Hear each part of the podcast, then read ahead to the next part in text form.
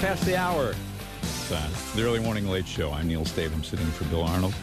Regular Wednesday uh, guest is Bill English from the Bible and Business. Always glad to have Bill in studio. Welcome back. Good to see you. Hey, good to see you. It's been a couple years since we've been on the air together, That's- so it's nice right. to be on the air Yes, with you again. And the, uh, I think the uh, the statute of limitations is just about up, so I think we're I think we're, I think we're, it's we're the, okay. It's the new year. We'll start something new and see if you know see if we get banished for another two. But uh, we're going to talk uh, wisdom and planning today. They go together. You know, Proverbs three, uh, five, and six. Maybe it's a life verse for you. Trust in the Lord with all your heart. Lean not on your own understanding.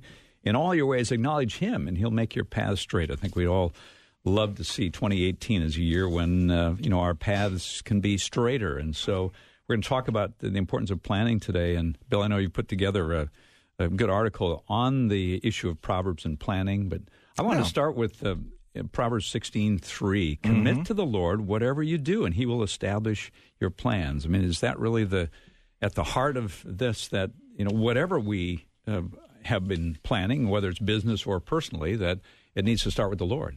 It does need to start with the Lord, and as we submit our will to Him, and as we uh, come into alignment with what He has for us in our lives, not just for what we do, but for what we love, to bring our affections into line with His affections, our plans will naturally flow into what He has for us. And so he, in a sense, will establish our plans, as Proverbs sixteen three says here. Well, you know, there's uh, there's a lot in says Proverbs about having uh, you know plans fail for lack of counsel, but with many advisors they succeed. And I'm assuming that you see that all the time in in business, where uh, people don't get the advice they really need. Yeah, we really do. Uh, it's it's stunning how many uh, business owners run a business for twenty or thirty years without a group of trusted advisors. I, I'm, I'm just very very surprised, uh, and, and I don't know why I'm surprised at, at that. You know, after a while, you get accustomed to, to meeting a guy or a gal who's run a very successful five or ten million dollar business, and they don't have an accounting firm, they don't have a legal firm, uh, they don't have a financial planner. Uh, you know, they, they don't have the type of trusted advisors that you would think one would have in order to succeed in business. They just kind of meandered their way through and they've been very successful. And, but when it comes now to selling their business, either transitioning it to, to their kids, their adult children, or selling it to a third party, suddenly those trusted advisors become very important because it's very difficult to sell your business without those element, folks in your life. circle back to that here as we uh, go along in conversation today. But I'm uh, thinking as we think about plans, I mean, the fact is that. Uh, you know, these oftentimes are our plans, and our plans aren't necessarily rooted in God's wisdom. So, uh, how do we know that, you know, I mean, we've got ideas, we've got things that we want to do, but, uh, you know, the Proverbs sixteen nine, the, the Lord establishes the steps, right? We can make our plans, but, I mean, God's going to be the one who decides. Yeah, so this is this is where that, that part of the Christian business reference architecture that I, I promote and, and have developed out of Bible and Business talks about hearing the voice of God. So one of the skills, one of the foundational skills that a business owner needs is the ability to hear God's voice as he or she is making plans, as she or he is making decisions, and those plans uh, need to be baked in the soil of uh, godly advice from other folks and they need to be baked in, in God's voice of understanding where God is leading us. That is a countercultural way of doing business than, than how most Americans uh, or most MBA programs would tell you to do business. Uh, to get on your knees and to pray and ask God, what's next step? What's the, should we start this product line? Should we acquire this other company? Should we um, expand here or spin off this uh, segment there? Uh, those to, to pray about those first is is countercultural to how most people run businesses. as opposed to uh, just looking at their profit loss statements or those kinds of things and just um, thinking in terms of business strategy only. Yeah, just just saying, you know, what what makes sense on paper and and running it by a few people and saying, yeah, why don't we go ahead and do this? Starting with prayer and hearing the voice of God and letting God lead you in business, and that that becomes a tricky. Uh, our topic this morning isn't to differentiate between uh, my ambition and godly ambition. You know, there's there's there's a fine line there, but when it comes to planning, Proverbs assumes two things always. Proverbs assumes the sovereignty of God and it assumes the uh, sage advice of other people around you.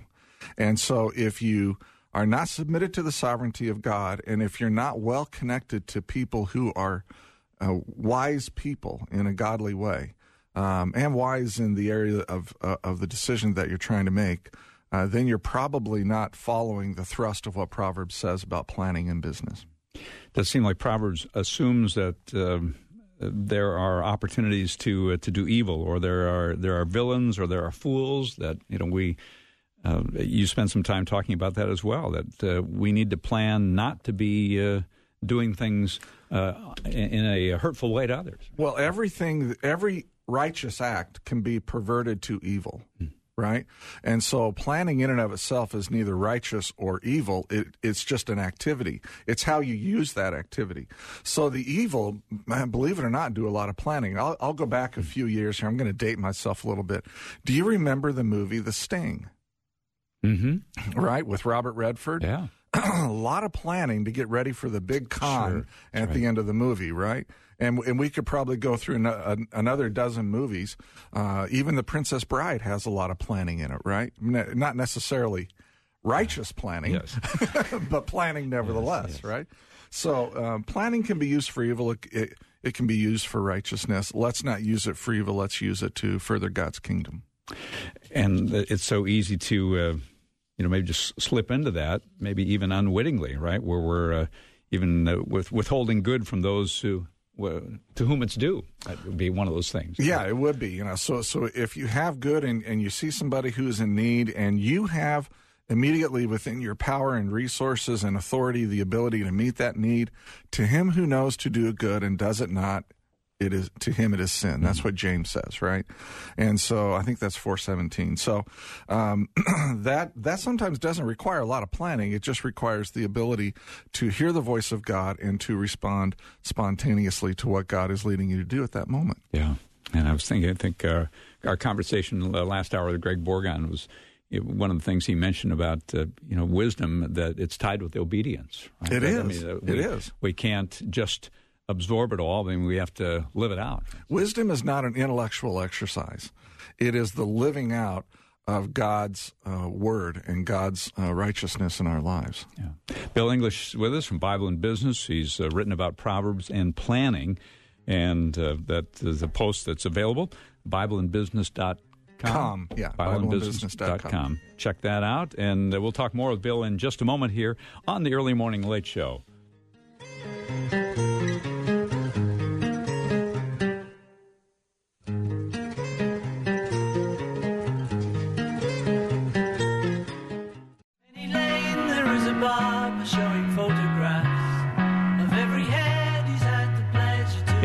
Past the hour. The early morning late show underway, in this uh, third day of the new year 2018. How you doing on your uh, New Year's resolutions? We're going to talk about that here in the moments ahead. Bill English. Bill is founder of Bible and Business. Check it out, bibleandbusiness.com. He's a regular guest on the early morning late show. Bill Arnold, the uh, host normally in this spot, uh, not feeling well today, and so I'm sitting in and glad that you're feeling well enough to come in, Bill. So, and I'm glad that you're here. Yeah, we're all three of us apparently are doing just fine. Yeah, we so, are. All right.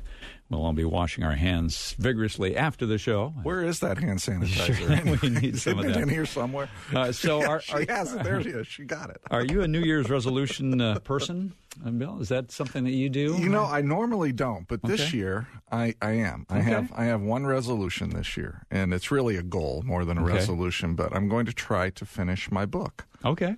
Uh, I was having lunch with. Is this Dale. one that uh, is just too many pages to read, or that you've? Uh, oh, this is not reading a book. No, no, no, no, no. Okay, no. You're, okay, right. Yeah, just. Yeah. Thanks. Sorry. So I, you know, so so I've written 15 technical books in the Microsoft yes. space, yeah. but this one is going to be about uh, the core thrust of what I talk about at the Bible and Business, about the integration of business ownership with our Christian faith. I was having lunch with Dale Hutchcraft, as you know, who is yeah. professor here at University of Northwestern, and uh, I was talking to him about doing some things, and he just stopped me. He said, "Bill, you need to focus this year, 2018, on just getting your book done." Oh, okay. So what does that take? We talk about mm, planning and Proverbs, right, and New Year's resolutions. the New Year's resolution, you always envision the end goal in mind. And you think, oh, I'd like that. I'd yeah. like to be 30 pounds lighter. I'd like to have my book done. I'd like, yeah. I'd like to, you know, wash my car, whatever yeah. it is, right? But then you never go through the process to actually create the plan to mm. get you there. And so, and when it comes to New Year's resolutions, the hard part of the resolution isn't coming up with the resolution. It's coming up with the plan and then executing the plan that's going to achieve that resolution. So I started New Year's Day I sent out an email to six people asking them to be technical reviewers of my book, and, and I'm looking for a copy editor. And don't you copy yeah. editors out there, don't worry about it. I'll find you. And uh, and so we started the plan, and I've got my first two of the 23 chapters written. So is it a matter of, uh, as you talk about, just setting up that plan? I mean, just breaking it down into what bite-sized pieces? Is that the key? It is, and and the advantage I have here is that I have. Uh, uh, a lot of experience writing mm-hmm. books. So uh, to me, this is this is just another book project, right? But uh, it, it is. You got to you got to. Here, here's your outline. Here are each of the chapters. Here's how long I want each of the chapters to be. Here's my H1 and H2 headings. Okay, now I know what I'm going to write. Now I just got to go write and fill in the content. Okay. So is accountability uh, the key when it comes to New Year's resolutions? Yeah, there there can be a lot of accountability. So if if you're resolved to lose 30 pounds this year, okay, then you're going to need accountability and you're going to need support. And so you're going to need somebody who has permission to look at you and say, "Don't eat that cinnamon muffin," or "Don't eat that piece of pie," or you know, "Don't have cereal, have fruit." Right? Uh, and then you're going to need support. So that if, in my case, if I was trying to lose 30 pounds this year, I would be saying to my beautiful bride, Kathy, please do not buy Oreo cookies and, and please do not buy uh, cherry pies or now she can buy pumpkin pies all sure, day long. Sure. I don't care about that. but cherry and blueberry, I have a weakness. so, uh, how, you know that uh, individually uh, we need accountability and support. But uh, how does that work in the, in the area of business as well? I mean, is it the same? Uh, situation where we need people that will speak into our lives, hold us accountable, and, and support us. It, it really is. Uh, I'm, I continue to be surprised at how many business owners have virtually no accountability for their actions or their decisions, uh, other than how it affects them financially. Uh, mm-hmm. They they just don't give anybody permission to speak into their lives, and it's not that they're nefarious about it. It's not that they're um, evil about it. It's just it just doesn't occur to them. Well, why would I need somebody to speak truth into my life? You know, I have that at church. I have a small group at church. You know, I get that at church, right? Or I get that yeah. through my small group. But having somebody who can speak into your life about your activity and your stewardship responsibility as a business owner is, or a business leader, is something that is, is really lacking today. And I, I, keep going back to this thing. I remember when Peyton Manning, okay, Super Bowl winner, MVP at Indianapolis, he gets traded to Denver. What's the first thing he says to his new coach in Denver? Do you, do you guys remember, the story? He says, I want you to coach me. I want hmm. you to make me better, right? Here you have a multi million dollar Super Bowl MVP saying to another man, Speak into my life and make me better. How many business owners do that? How many business leaders do that? Very, very few. And, and but those who do tend to be uh, highly successful in their businesses. So, any ideas or strategies on, on how to develop that? I mean, is yeah, it a matter get, of just uh, get an executive coach, join a okay. CEO group? We're starting a I'm I'm starting a CEO group at Platinum. I wasn't going to bring this up today, but um, I'm starting a CEO group at Platinum. Uh, join join my group. We're going to be looking very heavily at who you are as a person and what your purposes are for being an owner or being a leader in business. Uh, it's going to be different than Vistage or CBMC or C12 and the others. Um, or if, if you don't want to join a group, uh, get an executive coach. Let somebody speak into your life. Let your staff do a 360 review on you so that you can shore up your derailers or at least hire people around you who shore up those derailers. Yeah. Now, one of the challenges of 2018, well, in any year, I guess, is uh, you know how long do we keep the business? Uh, how do we make it grow or transition it? Uh, let's talk about transitions. Yeah, transitioning the business. Uh, we we uh, believe. I, I, continue to believe that another recession is coming, and, and, of course, if you say that long enough, it'll be true because they always do happen. Uh, but I I was speaking with some friends who know more about this than I do yesterday over lunch, and it just they were thinking that probably not 2018, but into 2019, we're probably going to see a dip in the economy.